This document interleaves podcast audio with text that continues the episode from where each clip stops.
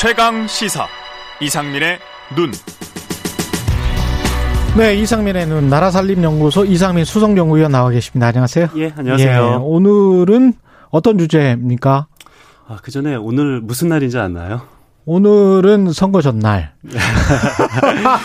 그 선거보다 더 중요한 게 있어요. 오늘은 1년 중에서 제일 중요한 날이거든요. 그렇습니다. 아, 예상과 관련해서 그렇습니까? 예. 이게 뭐 무슨 날인지 예. 아니야, 뭐 제일 중요한 날이다라는 5월 말 얘기하면은 굉장히 이게 두려운 말일 수도 있는데 만약에 사귀는 사람이 물어봤다면은 예.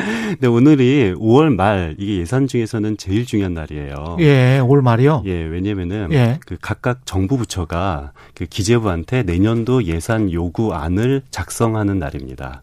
아, 오늘이 예, 오늘부터 그래서 사실상 오늘부터 그럼 오늘까지예요?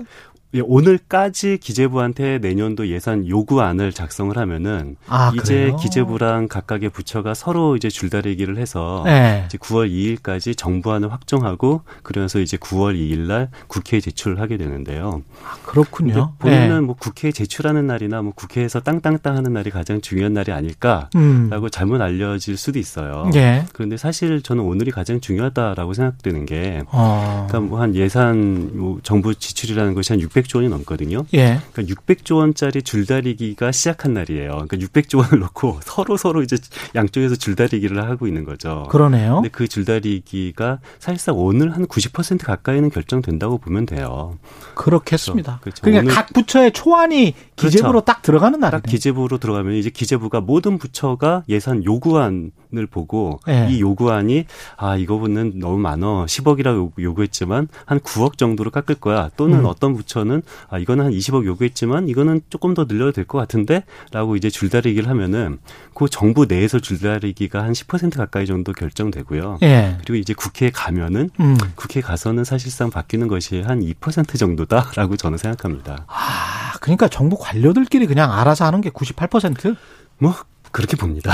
와, 그렇게 되는 거군요. 예. 우리 예산이라는 게 한 600조 정도가 예. 그렇게 결정이 되는 맞습니다. 거군요. 그러면 각 부처에서 올리는 게 굉장히 중요할 거고. 굉장히 중요하죠. 그게 바로 오늘입니다. 그 각 부처는 본인들의 수요랄지 이런 것들 그 과거에 해왔던 것들을 쭉 봐서 이렇게 올리는 겁니까? 어떻게 올리는 겁니까? 과거에 했던 거를 굉장히 중요하게 참고가 되고요. 예. 그리고 그 기재부가 음. 3월 말에 이미 각 부처한테 예산 그 지침 편성 지침을 보냈어요. 음. 그래서 기재부가 보낸 예산 편성 지침을 보고 예. 그래서 아 이 지침에 맞춰서 내년도 예산을 요구해야지 하고 오늘 올린 거고요. 아. 이 윤석열 정부가 들어서자마자 예산 편성 지침을 이쪽 그 추가를 해서 다시 보냈어요. 예. 왜냐면은 그 3월 말이면은 윤석열 정부가 아니라 지난 정부가 지침을 준 거잖아요. 그렇죠. 그렇기 때문에 새 정부가 들어섰기 때문에 새 정부에 맞춰서 예산 편성 지침을 또 보낸 바가 있습니다.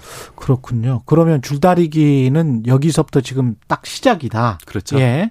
그러면 이게 수포 예산, 수포 예산 뭐 이렇게 이야기를 하지 않습니까? 600조가 좀 넘으면. 근데 예. 이 수포 예산이라는 그 명칭 자체는 또 맞는 건지도 모르겠고요. 이게 매년 뭐 슈퍼 예산이 매년 슈퍼 예산이라는 말을 네. 썼어요. 근데 그 말의 근거를 보면은 네. 뭐 작년보다 커졌다. 사상 최대값이다. 그래서 뭐 네. 사상 최초로 500조가 됐다. 사상 최초로 600조가 됐다. 그래서 슈퍼 음. 예산이라고 하는데 저는 사상 최초로 600조가 넘었다라는 말은 올해는 사상 최초로 2022년이 되었다라는 말과 똑같다고 봅니다. 그러니까, 그러니까 매년 뭐 최대값을 한다라는 것은 너무도 당연한 거고요. 예. 건국 이래 한 해도 빠짐없이 매년 예산은 올라가 올라갔어요. 매년 슈퍼 예산이었군요. 예, 예. 그렇기 때문에 매년 슈퍼 예산이라고 표현하면 안 되는 거죠. 그러니까 슈퍼라는 그렇죠. 것은 정상, 예. normal 범위를 벗어났다라는 거잖아요. 예. 그런데 뭐 우리나라 예산이 최근에 normal 범위, 정상 범위를 벗어난 것은 팩트가 아니니까요. 예. 뭐 슈퍼 예산이라고 표현하면 팩트가 아니라고 저는 생각합니다,만 예. 다행스럽게도 뭐 이번 추경 같은 경우는 뭐 역대 가장 최대값을 이번에 추경이 통과가 됐는데 음. 왜 그런지 모르겠는데 언론들이 좀 슈퍼 예산이라는 이란 말은 거의 안 하고 있더라고요. 그래서 그래, 다행이다 싶다 생각이 듭니다. 지금 윤석열 정부는 작은 정부를 추구한다라고 했는데 버리는 사업은 좀 그래도 꽤 있고요. 그렇죠. 예. 윤석열 정부는 뭐 지출 구조 조정이라는 말을 굉장히 많이 했어요. 예. 뭐 후보 시절부터 지금까지도 지출 구조 조정이라는 말을 많이 하고 뭐 작은 정부를 추구한다라는 그런 뉘앙스 뭐 그런 비슷한 말도 많이 했죠. 음. 그래서 뭐 내년도 이제 600조 원을 넣고 줄다리기 시작됐으니까 예. 내년도 예산안이 어떤 식으로 될지 한번 짐작을 해야 될 것 같은데요. 음. 그래서 보면은 뭐 작은 정부라고 했으니까 작은 정부가 될 거다라는 그런 기사들도 많이 있는데요. 예. 저는 사실 잘 모르겠더라고요. 작은 정부가 될까? 예, 그, 왜냐면은 예. 그러니까 보통 작은 정부다라는 그런 근거를 보면은 음. 그 예산안 편성 지침을 이미 보냈다고 했잖아요. 그렇죠. 근데 그 지침에 보면은 내년도를 10% 재량 지출을 무조건 10% 구조 조정을 해라. 재량 지출을 10% 구조 그렇죠. 조정해라. 이런 지침을 이미 보냈다고 예. 굉장히 예. 많은 언론들에서 보도가 됐어요. 제가 찾아보니까 1,700개 정도 이 10% 구조 조정한 것이 뭐 13년 만에 처음이다. 1,700개나 기사가 나왔다고요? 그렇죠. 어. 뭐 그래서 왜냐면 뭐 13년 만에 10% 구조 조정을 말한 건 처음이다. 뭐 그런 식으로 나왔는데. 네. 근데 재밌는 거는 음. 그 예산 편성 지침을 계속 들여다보는 사람 입장에서는 10% 구조 조정이라는 말은 새로운 말이 아니거든요.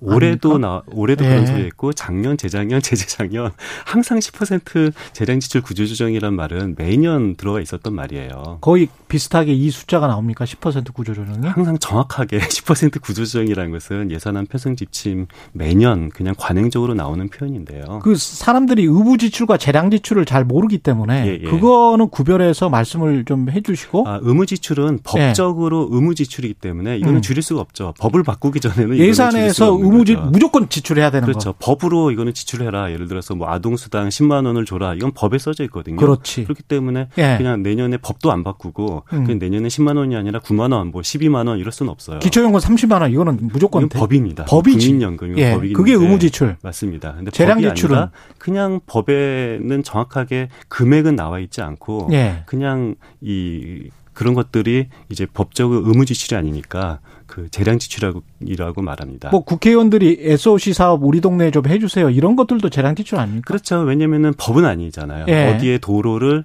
100억 원 정도 이 도로를 만들어라. 이건 법이 아니기 때문에 예. 당연히 재량 지출인 거고요. 이런 재량 어. 지출을 10%뭐 삭감해라라는 말이 나오긴 했지만 예. 이것은 사실 매년 나오는 표현이다. 그래서 이것만 어. 가지고 얼마나 구조조정을 잘할지는 아직은 알 수 없다. 라는 얘기입니다. 그렇죠. 거기다가 아까 말씀을 하셨지만 98% 정도는 각 부처에서 대개 조정을 하고 2% 정도가 또 국회에서 조정이 된다고 그렇죠. 하셨지만 국회에서 또 재량 지출이 많잖아요. 국회 국회 올라가면 국회에 올라가면 근데 그래봤자 저는 다 바꿔봤자 2% 정도거든요. 예. 저는 국회에서 만들어지는 그런 이 증액은 예. 그리고 대한민국 헌법에 따르면은 예. 정부의 동의 없이 국회는 증액을 할 수가 없어요. 아 증액은 못 하는군요. 예. 그래서 예. 국회 예산 편성권의 제약이라고 하는데요. 그래서 음. 저는 이 정부 오늘부터가 가장 중요하다고 보는데요. 예. 근데 뭐 재량 지출을 얼마나 잘할지는 모르겠습니다만 저는 재량 지출을 정말 잘하기를 바라고 있어요. 아. 아니, 재량 지출 지출 삭감 그러니까 재량 지출 삭감을 정확히, 그러니까 예. 정확히 말해서 구조 조정, 지출 구조 조정을 정말 아주 잘했으면 좋겠다라는 생각을 음. 가지고 있는데요. 왜냐면은 뭐 시대가 변하니까 예. 경제 구조도 예. 바뀌고 사회도 바뀌면은 분명히 예산 구조도 바뀌어야 되는 거거든요. 그렇죠. 어떤 부분은 과거보다는 좀 줄어들어야 되는 부분도 있는 거고요. 음. 어떤 부분은 과거보다 늘어나야 되는 부분도 당연히 있는 건데 근데 그냥 전 분야를 음. 10%뭐 재량 지출 삭감해라라는 말은 이거는 일괄적으로 구조 조정은 저는 아니라고 봐요. 그러니까 안 쓸 곳에는 돈을 안 써야 되는 게 맞죠. 그렇죠.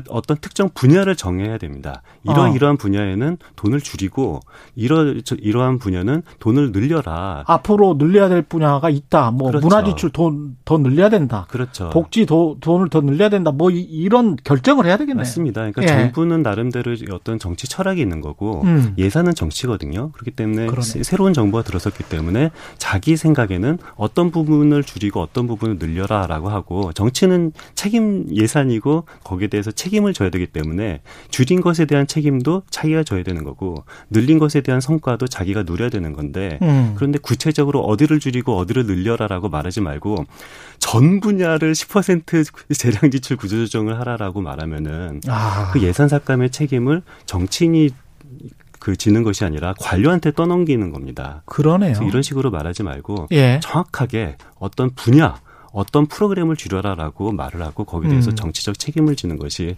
저는 책임 정치의 시작이라고 봅니다. 우리도 그거는 알 권리가 있네요. 어떤 분야가 줄어서 아 그 분야는 그래 그 잘 줄였어 이렇게 그렇죠. 이야기를 할 수도 있죠. 그렇죠. 그러니까 예산이라는 것은 줄이면은 예. 반드시 장점도 발생하지만 단점도, 단점도 발생하죠. 근데 관료 입장에서는 특정 예산을 줄였을 때그 어. 단점을 자기가 책임질 수는 없는 거잖아요. 그렇지. 정치 책임은 관료가 아니라 정치인이 져야 되는 겁니다. 아, 재밌네요. 나라살림연구소 이상민 수석 연구위원이었습니다. 고맙습니다. 예, 감사합니다.